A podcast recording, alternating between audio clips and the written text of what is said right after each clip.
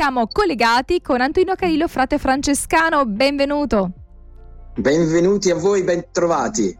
Allora Antonino, siamo arrivati alla fine di questo nostro percorso che ci ha visto mh, andare a eh, scoprire eh, sempre meglio e anche scoprire alcuni titoli di Gesù che forse mh, non conoscevamo. Quindi Gesù eh, nella Bibbia viene chiamato in, maniera, eh, in, in maniere diverse.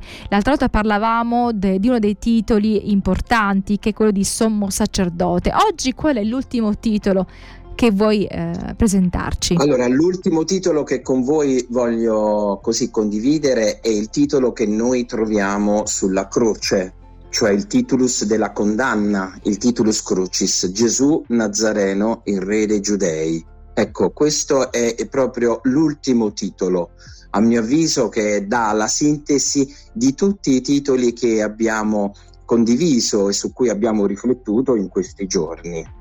E allora parto subito col dire che nel capitolo 20 del libro dell'Esodo, ecco, eh, Dio rivela il nome, il suo nome a Mosè e dice Anochi Elohim, Eloecha, io sono il Signore, El Eloecha, il tuo Dio, sono Adonai Eloecha, che ti ho fatto uscire dalla terra d'Egitto. Questa parola Signore va a formare, è formata dal famoso tetragramma YHWH che se ti ricordi vedemmo a suo tempo in qualche puntata sì quando hai parlato dei nomi fa. di Dio sì quando anche abbiamo parlato dei nomi di Dio e quindi andare a precisamente mm-hmm. noi abbiamo già ovviamente parlato del titolo di Gesù come Signore Kyrios no? Che eh, durante questo, eh, questo, periodo della puntata. Però è interessante notare e vedere che proprio sul titolo della croce, cioè sul, che, che, Pilato fa scrivere e fa porre sullo stipite della croce, questo emerga in tutta la sua forza, al punto tale che i giudei che videro la scritta protestarono da Pilato. E Pilato dice quello che ho scritto è scritto. Perché protestarono? Per quale motivo? Ce lo dice Giovanni nel capitolo 19 ai versetti 16-22. Allora eh, Giovanni che è il testimone oculare, colui che dà testimonianza, dice che Pilato, eh, eh, leggo, no? Dice così. Pilato compose anche l'iscrizione e la fece porre sulla croce. Vi era scritto Gesù il Nazareno, il re dei Giudei. Molti giudei lessero questa scrizione perché il luogo dove Gesù fu crocifisso era vicino alla città. Era scritto, udite bene, in ebraico, in latino e greco. È molto strana questa cosa, è una particolarità. È stato proprio Pilato che ha voluto aggiungere, oltre alla lingua latina, che era la lingua degli eh, diciamo così, degli oppressori, insomma, dei, eh, dei colonialisti dell'epoca dell'impero romano e il greco, che era la lingua della koinee, quindi della lingua parlata, ha voluto aggiungere l'ebraico. Come mai? È interessante. Ovviamente Pilato non poteva sapere cosa c'era dietro tutto questo e perché in ebraico Yeshua Hanotzri, un melech a Yehudim, rivela una cosa strabiliante che gli iniziali delle parole va a formare proprio il nome di Dio, va a mhm. formare mm-hmm. proprio il, il tetragramma. Mm-hmm. Una cosa spettacolare, no? Che, che, questa composizione di parole in ebraico alla fine produca il tetragramma. Sì, è già strano di per sé, veramente strano di per sé che eh, le condanne dei malfattori, perché Gesù viene condannato alla croce, eh, supplizio destinato ai malfattori e di gente di infima estrazione, perché se fosse stato invece Gesù cittadino romano non sarebbe mai stato crocifisso, ma tutt'al più sarebbe stato ucciso con la decapitazione. Ma massimo, va? Ecco, e, e, e, sembra strano che Pilato abbia voluto scrivere un, uh, appunto il titolo Crucis con, uh, cioè in ebraico e sembra strano che Pilato abbia voluto scrivere non solo in latino, ovviamente lingua ma- materna sua, e lingua greca, che sarebbe la lingua, diciamo così, degli affari commerciali e politici e quant'altro, e sembra strano che l'abbia voluto aggiungere anche in ebraico. E Giovanni l'Evangelista dà un significato teologico a tutto questo. Perché? Perché sul monte Sinai Dio rivela il suo nome. Sul Golgota di Gesù rivela il suo nome. Quando sarò innalzato attirerò tutti, tutti a, a, me. me. Cioè mm. sapranno chi sono. E quindi perciò dico questo è l'ultimo titolo definitivo che ehm, Dio ecco, dà al mondo presentando il suo figlio sulla croce. E per questo è, è stato, diciamo, mm, eh, gli ebrei che le avevano letto, i sacerdoti che le avevano letto, erano rimasti così un po' scandalizzati, no?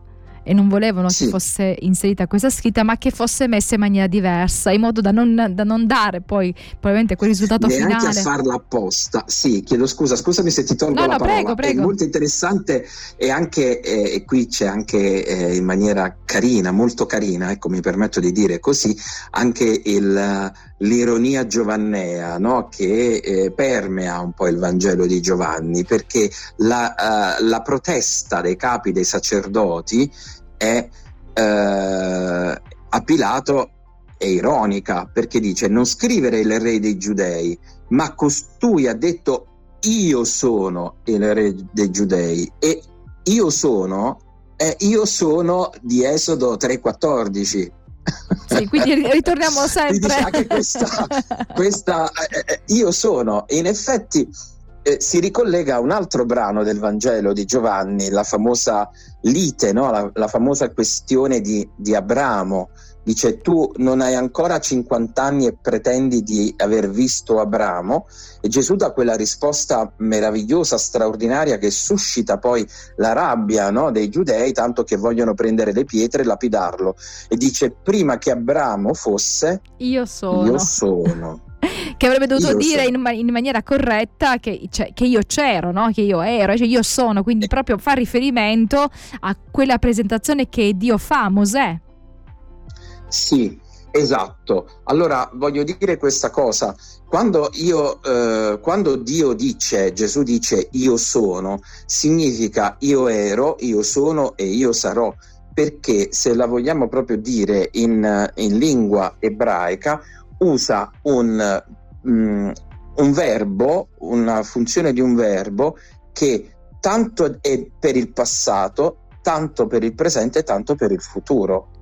E quindi vuol dire l'eterno presente. Mm-hmm. Io sono significa io ero, io sono, io sarò, cioè io sono sempre esistito. Certo, torniamo a parlare del titolo della croce, quindi questo Gesù, eh, il re dei giudei, no? quindi eh, una, una scritta che poi, come dicevi tu, in ebraico faceva venire fuori dalla, dalle iniziali delle varie lettere il tetragramma. E questo io sempre presente, no? l'io sono, è un io che era che che sarà, quindi un Dio, un Dio sempre presente, un Dio che, che eh, ecco, cammina con noi. E ehm, che è importante anche a livello diciamo eh, di guarigione emozionale, questo ti dicevo durante la pausa musicale, cioè quando noi abbiamo delle ferite emotive che riguardano eh, la nostra infanzia, quindi sono molto lontane da noi, ma che ci hanno lasciato una traccia profonda, eh, il fatto di poter pregare il Signore, chiedere di essere lì presente perché lui è presente anche nel passato e, e aiutarci a superare eh, quel trauma attraverso il perdono, attraverso tutto un, un lavoro no? che il Signore con lo Spirito può fare, ecco, dà ancora più forza il fatto che, di, che Dio e che Gesù sono io sono, cioè l'io sempre presente, quell'Iddio sempre presente nel tuo passato, nel tuo presente e nel tuo futuro. Non c'è niente che Dio non possa raggiungere, no? nessuna storia, nessuna vita che Dio non possa raggiungere, anche se è stata nel passato. Precisamente è vero, ma la forza di questo è il nome di Gesù. Non dimentichiamo che Pietro e i discepoli dopo la Pentecoste guariscono nel nome di Gesù, mm-hmm. eh, scacciano i demoni nel nome di vero. Gesù. Nel tuo nome ci obbediscono anche i demoni. La forza è proprio del nome, di, il nome, ecco appunto, YHWH è il nome che guarisce, è il nome che illumina, il nome inteso anche come presenza, essenza, quindi non c'è nessun anfratto scuro che non possa essere illuminato dal nome di Cristo, dal nome di Gesù e dalla sua potenza. anche le nostre ferite, le più recondite, anche quelle, il dolore del passato, perché Dio eh, eh, non è che quando noi soffrivamo abbiamo sofferto, Dio non era presente in quel dolore, oppure se soffriamo adesso Dio non è presente. No, noi diciamo ci hai abbandonato, in realtà siamo noi che ci siamo allontanati da Lui. Abbiamo bisogno anche di trasformare queste nostre ferite ecco ultimamente si dice in feritoie, mm-hmm. attraverso le quali passa la luce di Cristo. Neanche a farlo apposta, proprio il primo nome che emerge ecco, sul titolus cruci è proprio il nome di Gesù, che significa Dio salva. salva. Che poi Yeshua. salva, se non, se non, sbaglio, correggimi Antonino, nel, diciamo, in ebraico questo salva significa anche sana, cioè una salvezza che è anche guarigione.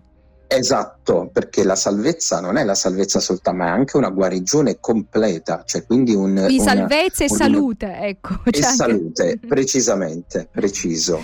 E poi Hanozri, cioè il Nazareno, da Netzer, Nazeret, la città ovviamente, ma anche Netzer vuol dire il germoglio della radice di Davide, ma qui c'è tutto di tutto di più. E Melech, il re, è il re eh, di Davide, della discendenza di Davide, dei giudei, perché la salvezza viene dai giudei. Quindi questo non dobbiamo mai dimenticarlo.